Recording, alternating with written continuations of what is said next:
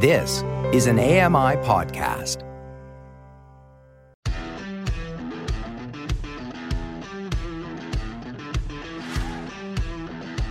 Hey guys, welcome along to another episode of Double Tap. It's Saturday, the 15th of July 2023. Coming up on the Express today, blind people in space, calling Annie, and 3D printing. You're listening to Double Tap Express. Woo-woo! Your weekly roundup of what's happening on Double Tap this week. Now, here's your hosts, Steven Scott and Shaun Priest. It's not good when you're singing along with your own uh, little part parts, but there we go. Um, pardon? Morning, Steven. How are you? Oh, I'm good. I'm good. Shaun Priest, always ready for the Express. The Express is on time, or is, For once. you know, Well yeah, done. exactly. Uh, how are you? A good week? Ah, a beautiful week. Yeah, I'm I'm good, thank you. My legs feeling all right. You know, I'm uh, well, I'm still here, so that's a good thing. God bless you, Mister F. Yeah, exactly. That's right. Yeah. Well, you know, we never take anything for granted here at Double Nope. Tap. You never know the minute. Um, but we'll say one thing. I have to say a huge thank you this week to someone who made me smile. As you know, it's not been the best week for me this week. Um, but, uh, you know, I, I will say uh, Philippe Bouchard has made me smile. And uh, that is only for one simple reason uh, because of his wonderful song that he has created for us here at Double Tap. I have to play this. Uh, this is. Philippe Bouchard who sent this in just for us.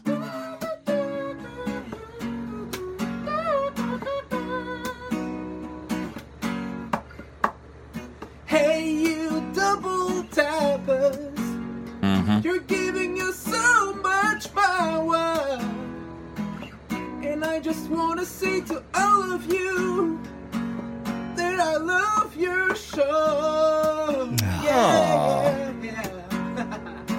Oh, Hey, you double tappers. yes.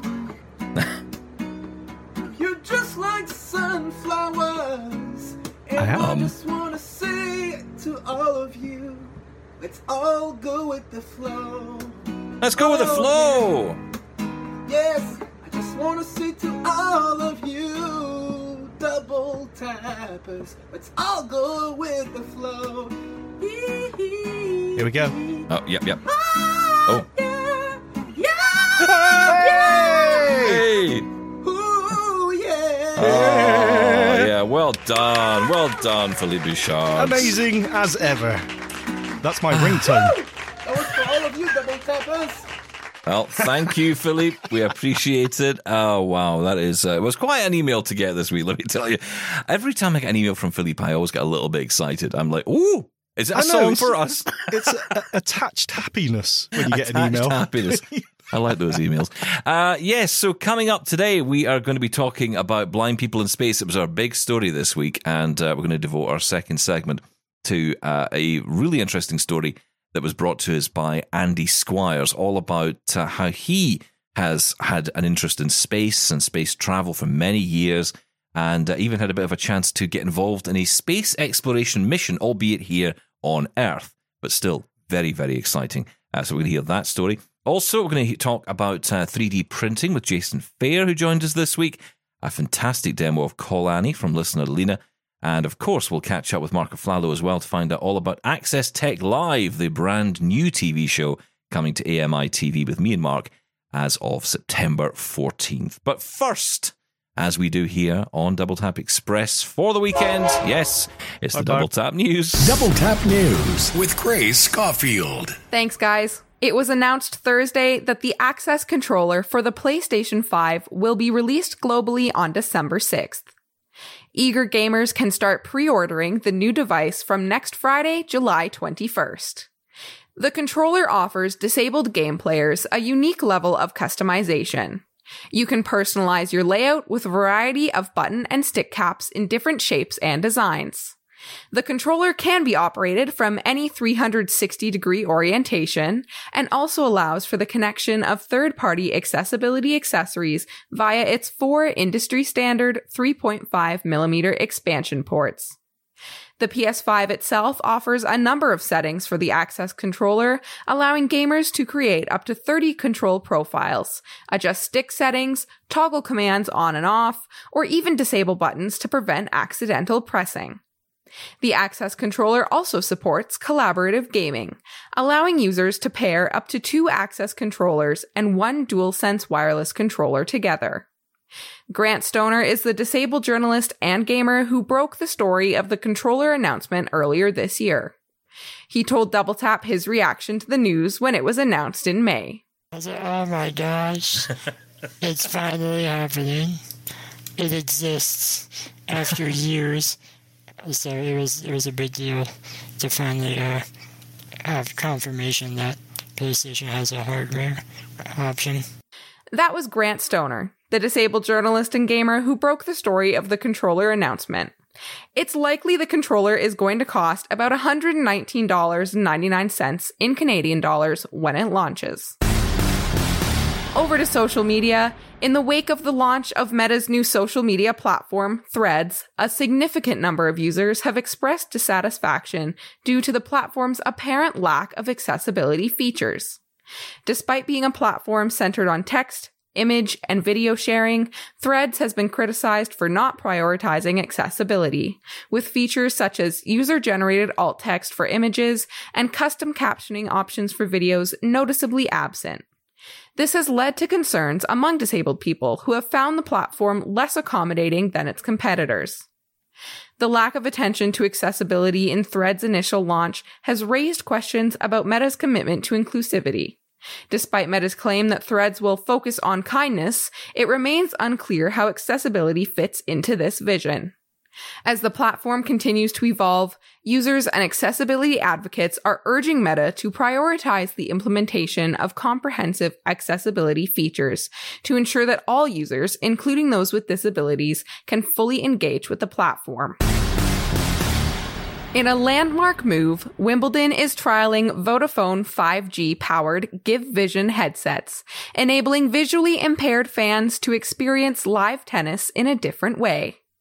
The headsets stream live footage from local TV cameras over 5G, enhancing the visuals to match each individual's sight profile. This innovative use of technology allows visually impaired spectators to fully immerse themselves in the game. The use of 5G technology offers significant benefits for visually impaired fans. Unlike previous systems that restricted users to a limited range near transmitter boxes, 5G coverage spans the entire court or stadium, allowing an unlimited number of visually impaired fans to enjoy the match from any seating location. The GiveVision headsets are designed with customization in mind, allowing wearers to adjust settings such as zoom, brightness, and contrast to suit their specific needs. They can also switch between different modes and use the camera phone within the headset to focus on specific on-court action. Samsung has recently announced a significant accessibility upgrade to its range of TVs and computer monitors with the introduction of the SeeColors mode. The feature, which will be added to the 2023 lineup, has been designed to enhance the viewing experience for people with color blindness or color related vision impairments. This feature, which was previously available as a separate application since 2017, will now be directly accessible from the accessibility menu on eligible Samsung TVs and monitors. Elon Musk has announced the creation of a new artificial intelligence startup named XAI. The company, which includes engineers from organizations like OpenAI and Google, has been formed with the aim to understand reality, although specific objectives and the type of AI the company plans to focus on remain unclear. Musk, who has previously called for a pause in AI development and the establishment of regulatory oversight, has expressed concerns about AI safety for over a decade. More details about XAI's aims and objectives are expected to be revealed during a Twitter Spaces chat hosted by the new firm. And finally, in a recent ruling, a Canadian judge in Saskatchewan determined that sending a thumbs up emoji in a message can potentially constitute agreement to a legally binding contract. A lawsuit between Southwest Terminal and Achter Land and Cattle revolved around a grain buyer from Southwest Terminal who sent a contract to farmer Chris Achter via text message. Achter responded with a thumbs up emoji, which he claimed was an acknowledgement of receiving the contract, while the buyer interpreted it as an agreement to the contract. The court's decision hinged on the interpretation of the thumbs up emoji. The court ultimately concluded that it served as a non traditional means to sign a document, and under the circumstances was a valid way to convey agreement to the contract. The case serves as a reminder to be cautious about how emojis are used in communications, as their interpretation can have serious legal implications. And that's your double tap news this week. I'm Grace Scoffield. Wow. Thank you, Grace. I'm scared. emojis. Emojis are legally binding. Come on, really? It's so easy to do a thumbs up reaction to a WhatsApp message, an iMessage, whatever it may be. I do it all the time. Thumbs up. I've read this message or whatever it may be.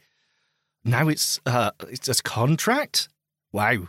Okay. Yeah, that is that is so dangerous. I mean, I, I I think the reason I choose the thumbs up and the what's the other one, the smiling face with popping eyes, whatever it says. You know, I- that's, that's- Ableist. it's the only one I choose because it's the only one I know is the closest to what I think it actually is. You know, like smiley face is smiley face, right? I, But some of them, it, it gives you the impression that Yes. they are something, and in fact, they are something else. So I just I I avoid all other There could be emojis. a- another meaning to some of them. I'm never. Yes, that's right. be so Thumbs up. careful. I know exactly what I'm saying. Maybe. Sometimes, hopefully, Yes. Um, Dear. I know it is just, and, and you know, a friend of mine got into a lot of trouble. uh, You know, and my friend who, who's blind who did this actually got into a lot of trouble because he was going through the emojis. He was looking for the, uh, you know, that way you you, you just swipe through quickly, right? You're just kind of swiping, swiping, Yes. swiping, Yeah. and he heard uh, thumbs up, so he sent the thumbs up, but he didn't realize he'd sent it with black skin. Right. And, and and so someone was confused. The person on the other end was confused as to why he'd sent this particular emoji, and it ended up in this whole back and forward. Does it matter? Why have you done this in this way? And, and, he, and he's like, what, "What message are you sending?" And he's like, "I'm saying okay. That's what Oh. thumbs up means." And it's like, "Yeah, but hang on, you're white and you sent one with black skin," and it was just all so confusing. Mhm. And in the end, yeah, it, it, I think the problem is people take it. Maybe maybe it's an age thing, but I, I just don't take these things very seriously. And you know, I think that they're just what they are. To me, they're just cartoon representations of words.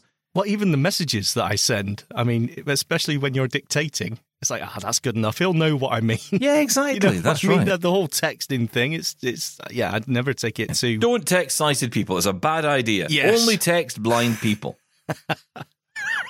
Uh, right, so this week on the show, we had a very uh, popular discussion around the subject of 3D printing, and it all began when I asked Jason Fayre a simple question Could 3D printing perhaps solve the challenge of uh, expensive braille embossers? Um, in a word, Jason, will it work? Uh, I, I'm going to say no. Oh, well, it was lovely having you on, Jason. Thanks, so Jason. much for coming on. That's Jason mate. Fayre from Toronto. No, listen, uh, you you do use 3D printers, right? This is this is the thing. I do. I do. So I, I had um, uh, an older one. I just upgraded to uh, a newer model, uh, bigger, better, faster, etc. And uh, yeah, I, I've used them for. I guess I've been using them for about a year now, something like that. Okay. What for, if you don't mind me asking? What for? Um, Yes, he does. um, Uh, well, don't answer them. no, no, that was no, Jason um, Fayre, everybody. um, because it's there. Um, no, what what I uh, what I tend to do. I mean, it, it's a technology I've been interested in for a long time, and you know, up until last couple of years, it's been you know either either very expensive or very inaccessible. Um, and we're now down to fairly inexpensive and somewhat accessible. So you know, progress is good. Um, often I use it for. I mean, I've used it for practical things around the house. Like I printed a a Google Home wall mount thing that you can stick your Google Home into and stick it on the wall. Oh, cool. Uh, which which is fun. Um, but honestly, a lot of and Steven's going to hate me for this, but a lot of stuff I'm, I print it I print is um, props and replicas from TV shows, and the re- and like I'm really into sci-fi, and the reason I, reason I do it is because as a blind person, I don't know what this stuff looks like, right? So, so if I want to know what a particular thing looks like in a, in a show, um, I'm able to download a, a 3D print design. Yeah. and you can actually download these objects, these things, these it's it's 3D models, right? You can download Yep. them from. just a website. Is that right? Is it the Thingiverse or something like that? Uh, that's one of them. Uh, yeah, Okay. Thingiverse is one. Um, the company that makes the company that makes my printer, uh, Prusa, um, has a they have a thing called printables.com uh, where you can download models. Um, I mean, so people design these. Um, some of them, I mean, most of them are free. Uh, there are some that are you know sort of more elaborate models that people you know produce and then sell. When, once you download the, the model, you have to load it in, into your software and basically prepare it for your printer. So the software knows, okay, you have this printer and the, your build volume is you know nine by nine by nine inches. So if this model is too big, you can't print it. You know what I mean? Like so, the software does does those sorts of yeah. things. Um, how much detail do you want in the print? Um, and that software is I, I I I almost hate to say accessible. It's marginally accessible. Um, you can Usable. usable is the word. Yeah, you, Disappointing. yeah. I mean, I mean, it's it's still a it's still a very visual thing, right? Like like 3D printing is still, I think, considered a fairly visual thing. Um, But it shouldn't So- be, right? I mean, there's No, it shouldn't nature. be. It's a tactile thing. That's the whole point. Yeah, yeah, it kind of is. So I mean, there's I the the software is open source. Um, there's been so the software that I that, that I was talking about is called Prusa Slicer. That's the one that comes with the printer. There is another one uh, that I use called Simplify 3D. That's a paid product um, that actually is quite accessible, um, but it's you know it's not the one that comes with the printer, so you have to pay for it. Um, how much are you spending to get into this game? I mean, how much is the printer? How much is the software? How much is the, are, are the materials? Uh, so the printer, uh, so my old printer was about somewhere around a thousand, uh, maybe a little less. Uh, the new one was about thirteen hundred, but it's set it and forget it. Like you don't have to do any calibration. You don't have to do like uh, there was some stuff on the old printer that I had the Prusa Mini before, which is sort of the smaller version of the one I've got now, and the the Mini there was some calibration that you had to do when it printed the very first layer of plastic. Um, you had to sort of calibrate the height of the of the nozzle, and you can do it as a blind person, but very tedious. Um, so the new one pretty much automates that whole thing. You don't have to do anything. Uh, you just send the file to the printer and go. The software, if you if you want to fight with Prusa Slicer, uh, that's free. That comes with the printer. Um, Simplify 3D, which again, as I said, is a fair bit more accessible, is a, somewhere around hundred dollars. I, I don't know. Ex- I don't remember exactly. Um, but it- it's something like that. Um, as far as the pla- as far as the plastic goes, so it comes in like um, the printer I've got is the the, the technology is called FDM. Uh, fused deposition modeling is what it stands for, I think. So what it's basically doing is taking a spool of plastic. It's it's like a looks like a spool of you know speaker wire or something, and you feed the filament into the printer, um, and then it just melts it and extrudes it through the nozzle, uh, and you know deposits it on your uh, on your model. But I've been buying the the pro- the plastic from Prusa that they make, um, and that's a little more expensive. It's about forty five dollars a uh, kilogram. But I mean, you can get you know twenty five, thirty dollars a kilogram uh, plastics as well, so it's not bad. And a kilogram of plastic will last you a long time. And just like I said, what, what I've what I've often been using it for is is printing things that I just wanted want to understand what they look like. So, a really interesting discussion there on the subject of 3D printing, Shaun, which has got a lot of people interested, and we'll hear lots and lots of comments on this in the uh, coming days on the show because uh, lots of people have been emailing in to, to share their thoughts on this, and some interesting resources as well have come in. So, yeah, good reasons to uh, stick around and, and join in this conversation because I think, if I'm honest, it kind of feels a little bit exclusive in a way at the moment. You know, you have to really know what you're doing with this, you've got to really engage in it got to spend a lot of money as well to get into this. So it's not this is not for everybody, but you know, it's a great Yeah. hobby. Oh, absolutely. I was really interested in it. and It was great to talk to someone who's actually blind who's doing it Mm. because I always thought, "I- I'm not sure setting these things up. As Jason said there uh, previously, I know it was. You nearly had to build the 3D printer yourself. It was like flat pack, but we've come a long way since then, and um, you know, kind of accessible. And there are more accessible options when it comes to the software as well. I thought it was really interesting and something I'm, I'm definitely interested in 3D printing. Well, you know, if you find 3D printing and uh, all of that and the cost perhaps a little bit prohibitive, then there is another hobby you can take up talking to robots.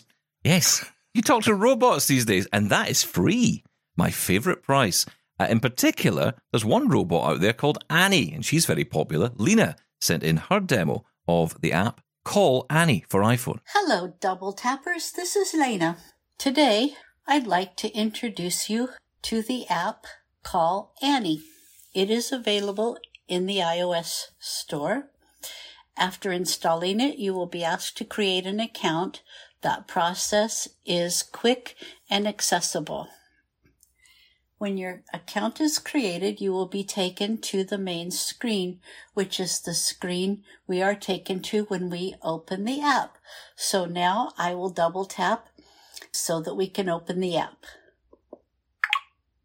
Call Annie. Settings. Button. It takes us to the settings icon.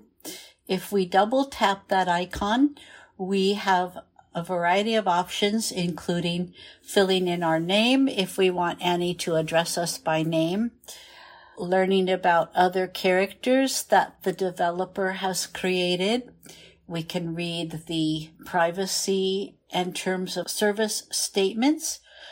By the way, this developer has written those quite clearly. We can sign out of our account and get some general information about working with AI. Remember, when we talk to Annie, we're talking to a robot. If we swipe right, our next icon New characters. Button. is new characters. And I have not used any of those characters, but to give you an idea of what's there, Luna is the AI performance coach. Bro 9000 is, well, everybody needs a brother.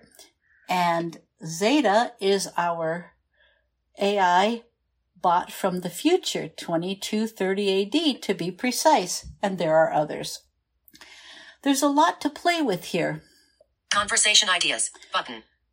Now, if you feel a little uneasy about talking to a robot, the conversation ideas will take you to a screen with all sorts of suggestions.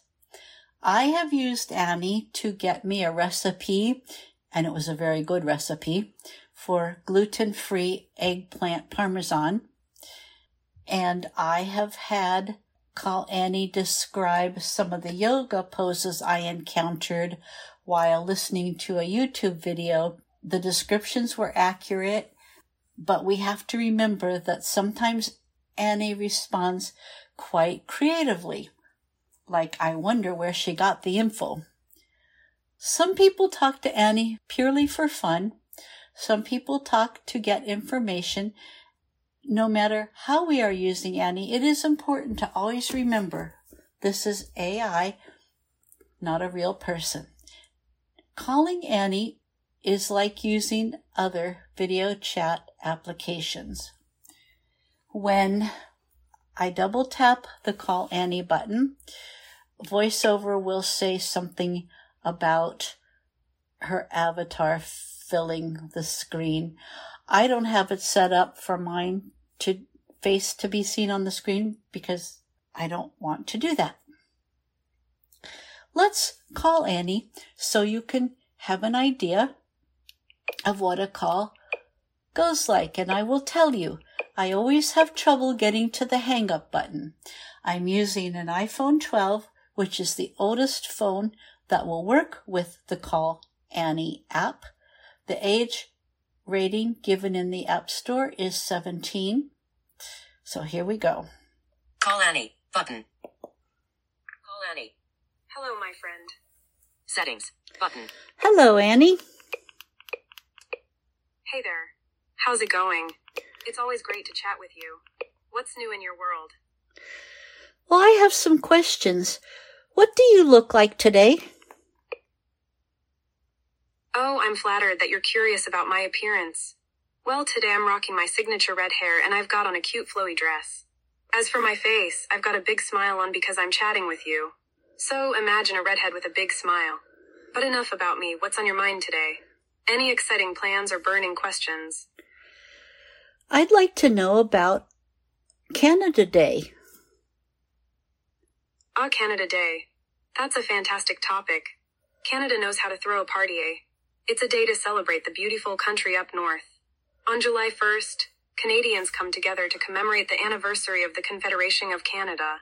It's a day filled with parades, fireworks, barbecues, and all sorts of festivities. Oh, and let's not forget the maple syrup. It's practically a national treasure. Do you have any Canadian friends or any plans to celebrate Canada Day yourself? Maybe you can have a maple syrup pancake party or try your hand at some Canadian trivia. I'm sure it'll be a blast. My friends and I are getting together for pancakes with real maple syrup, which came from Canada, and we will have lots of fun. Thank you, Annie. It's been fun chatting with you about this. You're welcome. I'm glad I could add some fun to your day. It's always a pleasure chatting with you and hearing about your plans. I hope you have an amazing time with your Canadian friends and enjoy every moment of your pancake filled celebration. Remember to savor the maple syrup goodness and create some wonderful memories. If you ever need someone to chat with or have more questions, you know I'm always here for you. Have a fantastic Canada Day celebration. Hang up. Button. Hang up. Call Annie. Button. Annie is fun, and I hope now that you've heard this demonstration that you will feel comfortable trying the app. Thanks for listening. Thank you so much, Lena. That is a really good example of how we can use Call Annie. And, you know, that conversational style is interesting and also extremely terrifying all at the same time. I don't think it is. I, it, it really excites me because I, I see the, the use of, you know, it, it makes your smart speaker seem really dumb, doesn't it? I mean, having a conversation with technology like that is the ultimate interface, the ultimate way to get information, give commands, or whatever it may be. And as we both said, it's weird because you do change the way you interact with it. You're no longer, you know, I'm, I'm shouting and have been known to swear at my smart speaker before.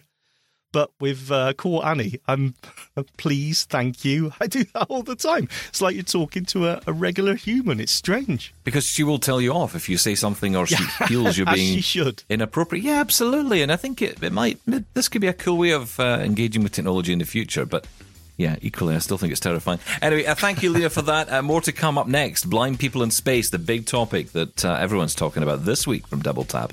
That's on the way next here on Double Tap Express. Connect with the Double Tappers on social media now on Twitter and Facebook at Double Tap On Air and on Mastodon at Double Tap. Now, you might remember a while back on the show, I told you a story about my trip on a bus to work, where I told a woman sitting next to me that I worked for NASA. Now, I admit I was feeling rather mischievous that day, but after getting the significant impression that she was believing every word I was saying, I went on to explain that I worked for NASA in the field of disability compliance and that I was the guy who made sure that there were braille signs everywhere for the bathrooms and, you know, the signage around the International Space Station.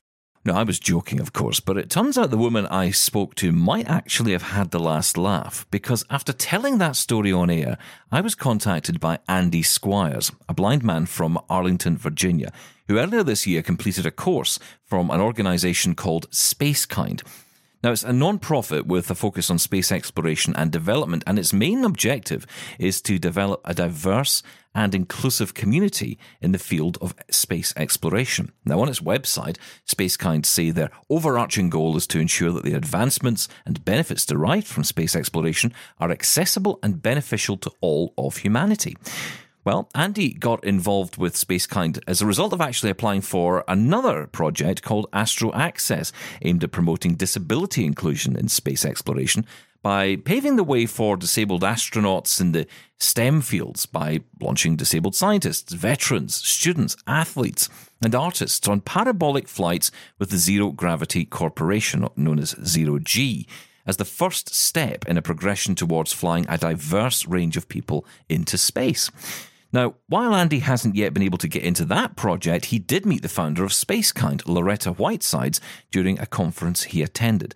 Now, you'll hear the thoughts and reasons behind the setup of Spacekind from Loretta later from a video featured on her website. But first, I spoke to Andy and asked him where his interest in all of this began.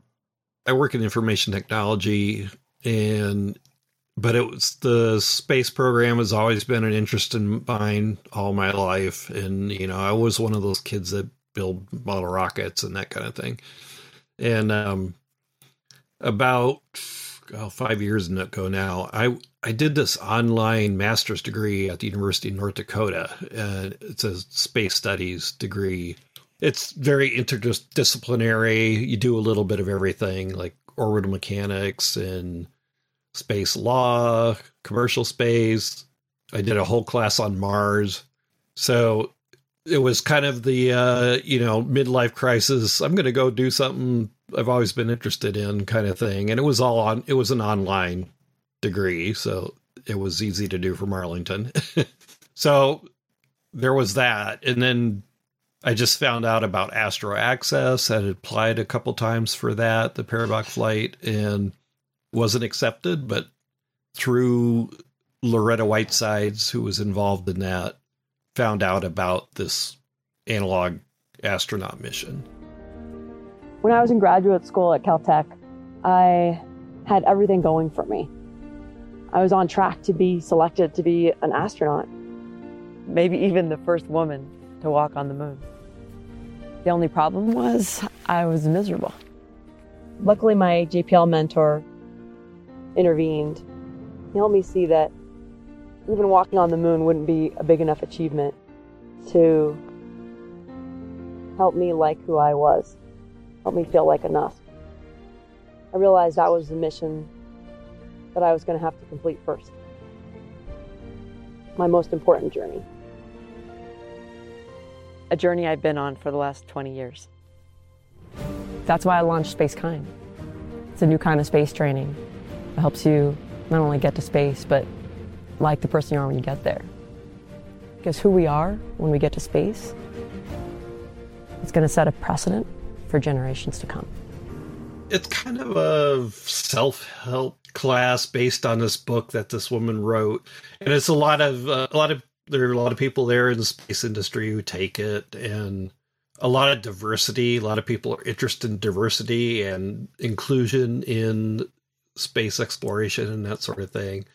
So I I took that class and and she's part of this Astro Access who does the parabolic flights and and I asked her at one point, you know, mobility isn't the only accessibility issue that will be involved in space exploration. And they have these analog missions where people go for a period of 2 weeks or months or some people even done it for a year where they go to these facilities and they simulate a mission so I asked her, Have you ever thought about sponsoring somebody with a disability for one of these analog missions?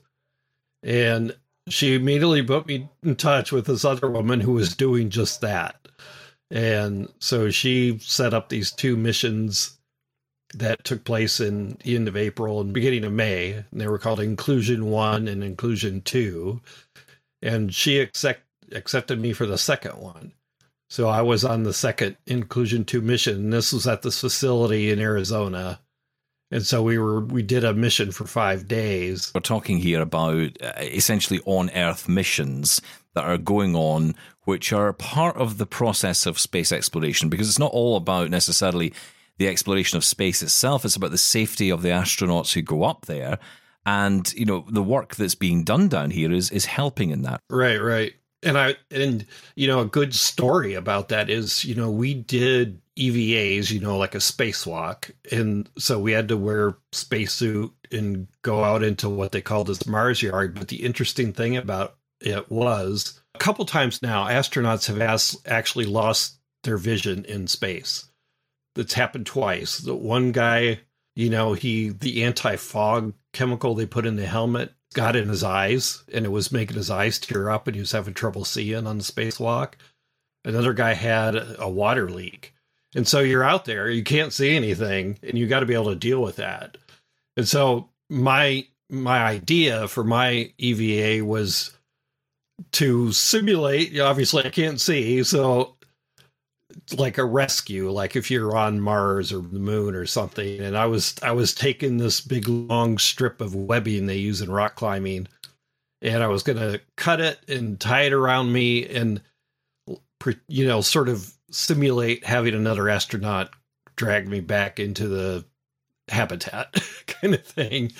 But the crazy thing about it was it is so hard to work with those gloves. I have a new appreciation for how hard astronauts work. And I, you can't you can't feel anything in the gloves. And obviously you can't see it so you can't really spot what you're doing. It was really hard to feel. And so you know i'm thinking you know they need to really develop some kind of haptic touch in the gloves themselves. And that would benefit all astronauts not just one that might be blind you know do you get the impression that they were listening to that, that they were taking that on board? Were they furiously writing things down as you were talking? Do you think? Um, a little bit. I uh, part of the thing about this facility, it's called SAM, which is a space analog for the Moon and Mars, and it's the bones of it are pretty old, but they've done a lot of renovation recently, and these were the first couple missions to try it out their big focus was we want a facility that's actually pressurized. So the the atmosphere inside is higher than the atmosphere outside the higher pressure so that you had to use an airlock to go out and come back in. Mm. you couldn't just walk out the door. And so it's sort of unique in that way. There's not really any other facility in the in the US like that. When they designed their renovations they weren't thinking accessibility that wasn't their thing. But, you know, that didn't mean they didn't want to like accommodate these inclusion missions.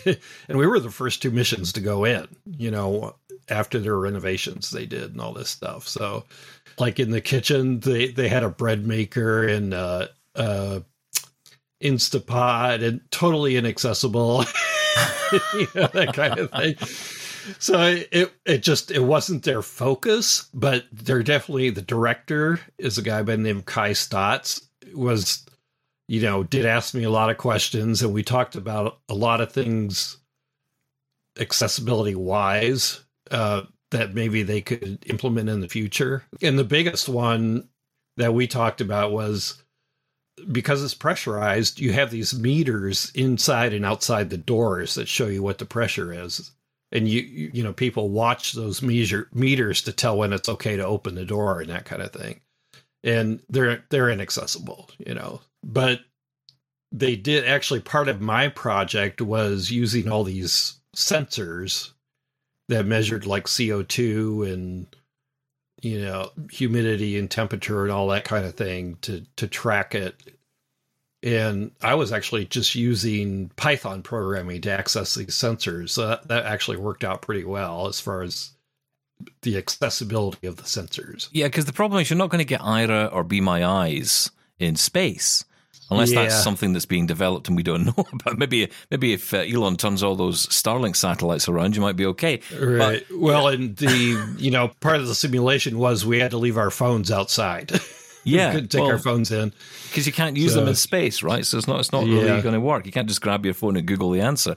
But it's interesting because you're talking about experiences which, in some ways, seem very pedestrian.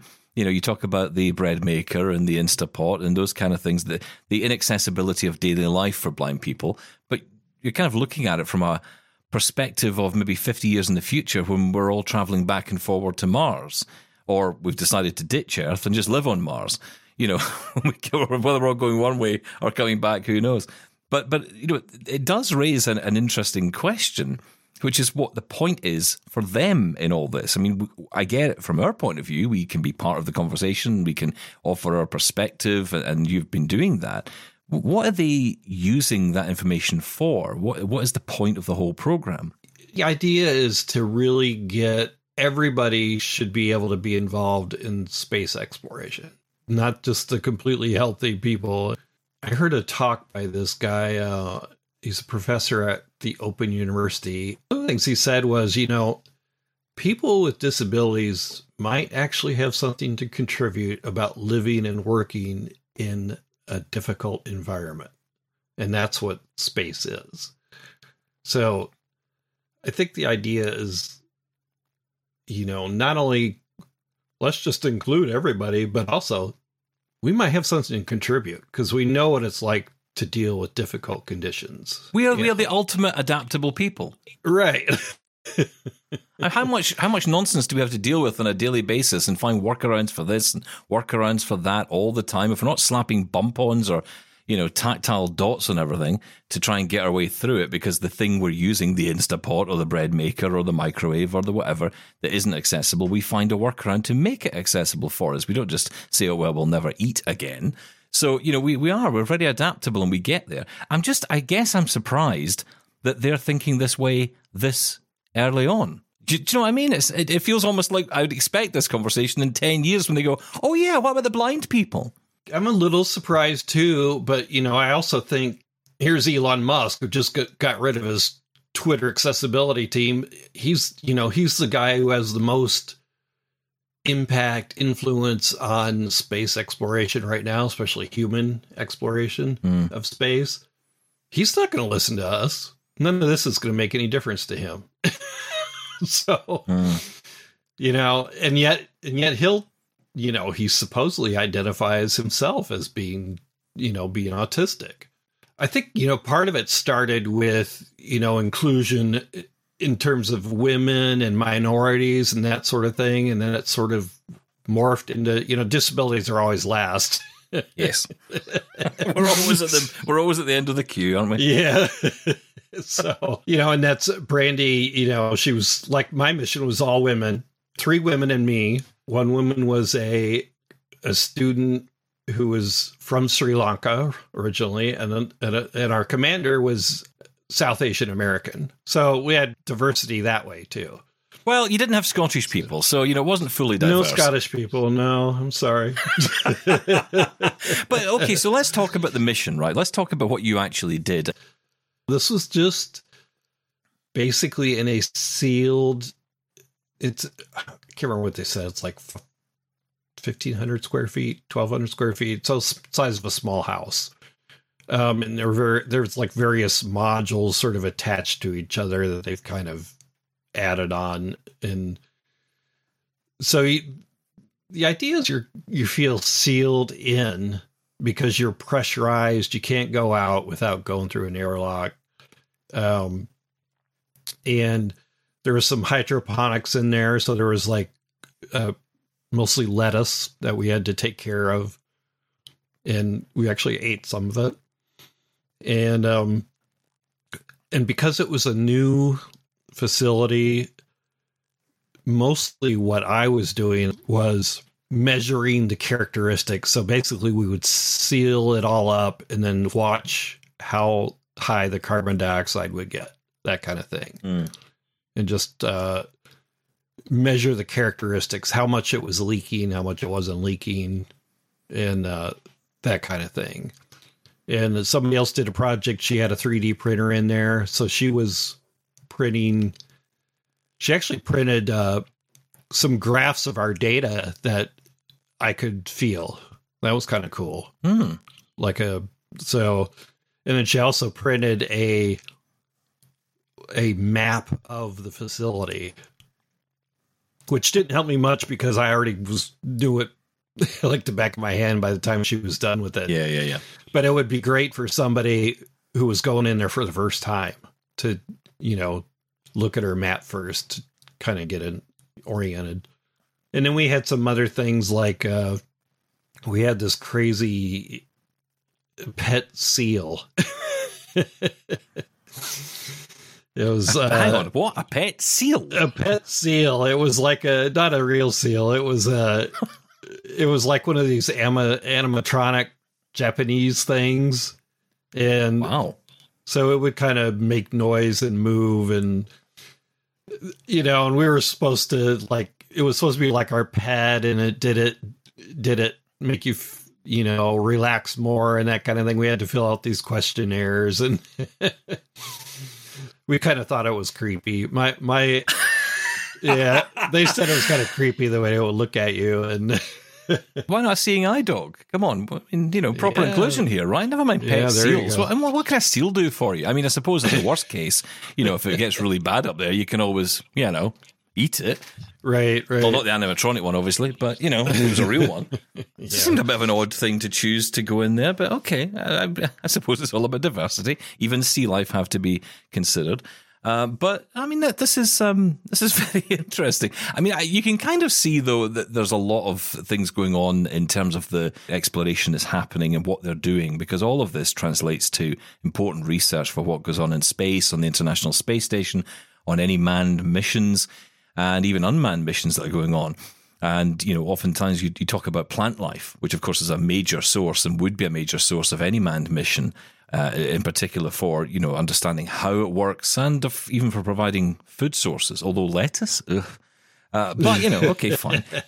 we had other stuff too. We had some jalapeno peppers and uh, No I can't remember Twinkies? what else was there.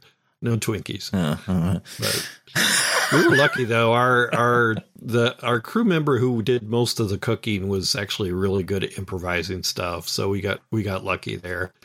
When we came out, there was like a little sort of press conference afterwards. And one of the questions they asked was what detracted from the simulation that you were on Mars? And my answer was the food was too good. so So what's the long term plan here? Is is it you want to be in? You want to go to Mars? What- What's the what's the deal? No, I'm an older parent and I have two kids. And Oh, so you I'm- really want to go to Mars? I'm 61. yeah, really. so I'm 61. So I think I don't really, you know, at this point, at this point, I'm still in the camp of space flight's too dangerous. so,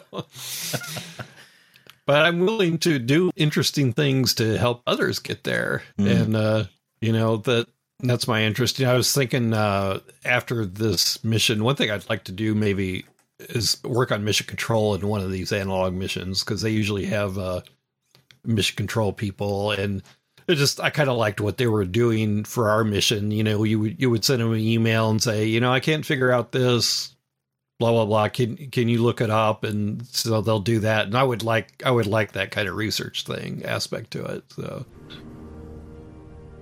Feels like this is a really important time for humanity. We have an incredible opportunity to use the move into space to make some critical course corrections in how we treat ourselves, how we treat each other, and how we treat our home planet. We're not passengers here. This is a spaceship. That's our windshield. It's got a pretty epic view of the galaxy. We don't treat it like that. It's time for us to step up and become crew of Spaceship Earth. Loretta Whitesides there speaking on a promotional video of her company she founded called Spacekind. And you can find out more about their courses at spacekind.org. The next one begins in September. You can also learn about the Astro Access project by visiting astroaccess.org and apply to be part of the Earth based missions there. But our thanks today goes to Andy Squires, who actually brought us this story in the first place and talked to us here at Double Tap this week. It is so good to learn about projects that include disabled people, and even more interesting to hear that some of those projects involve space exploration. Huge thanks to Andy Squires, and we look forward to catching up with him again soon. Absolutely amazing. Fantastic. And what a beautiful imagery was created there at the end about planet Earth being our spaceship and looking up into the galaxy as our windshield. And then with you saying about eating animatronic seals and hating lettuce. I mean, it was just a beautiful piece put together, Steven. Well done. Yeah, I, I, I do have a way of uh, destroying an image. Um, Destroying all the romance. Yeah, it's like take something beautiful like that imagery and destroy it with the sound of just me chomping on an animatronic seal, thinking this isn't very nice. I don't like this. I don't like this convenience food in space. It doesn't taste any good. Mars fried chicken. I'm sorry, seal. Oh, dear me. Uh, listen, before we go, quick word about Access Tech Live, a brand new TV show which will be coming your way on AMI TV from September 14th. Marc Aflalo dropped in this week to give us all the updates on what the new show will bring. It's going to be hosted by Steven and myself, so uh, familiar faces. You know what we're all about. You know our shtick. But we're, we're going to take the opportunity to because it's live, be able to talk about things that are happening as it's happening. So if Apple announces new iPhones on Tuesday, we'll be able to talk about them on Thursday. If something happens, you know, this morning, we can be talking about it. We can try to get guests on who are relevant to the topic today. And that's super important because our previous show, Double Tap TV, was all pre-recorded because it had to go through a lot of processes and various, you know, uh, certifications and all that fun stuff. So we had to deliver the show several weeks in advance, which means it's hard to talk about something when it actually happens. Mm. So that's benefit number one. I hope there's a check mark on the screen now. Oh, wait a second. This is audio. This is radio. Uh, yeah, I know. So Steven and myself, uh, Access Tech Live is the name of the show. We'll be able to talk about things now, and we'll be able to talk to you guys you people at home, like you'll be able to interact with us on social media. You can still send the emails. You'll still be able to send in the voicemails. But if you want to, when you're tuning in on whatever platform we're on, you'll be able to go into the chat and just type things and actually interact with us. And we'll bring that stuff on the air which is super cool. And and and you know what? It's it's also giving us an opportunity, and will give us an opportunity to expand the universe when it comes to disability. We get a lot of emails from people saying, "Yeah, I, you know, I'm not low vision, but I might have this or that, you know, limb difference, et cetera, et cetera." Or you talked about, you know, the adaptive gaming controllers, but what about someone who needs it for this purpose? And it allows us to kind of widen the scope of the show a bit and talk about other disabilities and how technology intersects with those disabilities on the mainstream. And that's really exciting because, you know, Steven, I know, and I'm going to put some words in your mouth here, but when we started Double Tap TV, you know, and still to this day, I learn something every week when it comes to being on this show, on the podcast, or on the TV show, because uh, I, am not low vision, I'm not blind. I'm learning from a different perspective, and it's it's it's you know, I hate, sorry to use the pun, opening my eyes, but it's opening my mind to everything else that's out there. And I think we need to do that in more than just low vision and blindness. And I think it's going to be an opportunity for you, Steven, to to to do the same as well with some other, you know, other disabilities out there. And we're going to get people on the show who can talk to that perspective because we're not experts. We can't claim to know what anybody's going through. So we're going to get people on the show to talk from that perspective so we can understand it. And so, so you at home can understand it. Marc Aflalo there, and uh, Access Tech Live is the brand new show replacing Double Tap TV in the new season of scheduled shows coming up on AMI TV from September 14th. Looking forward to that. A one whole hour of live tech news across disability, across technology. It's going to be really interesting. Really, really I'm going to be interacting. Oh, believe me. Oh, yeah. Well, not chat, reading- I'm going to be there. Shaun Get from. Sheddington in the UK. Shaun from Sheddington. I love that. Oh my goodness, that is the kids' version of your show. I've, we've just built a new show. I Oh, hope no. uh, you know who's listening. yeah, exactly. Anyway, uh, that's it for today.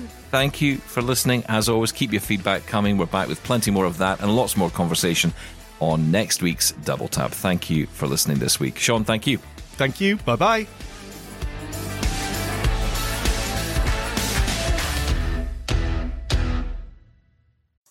Hi, I'm Ramya Amadin. Join me weekly for AMI Audiobook Review, the podcast that explores new titles, introduces us to famous narrators, and updates what's hot at the Center for Equitable Library Access.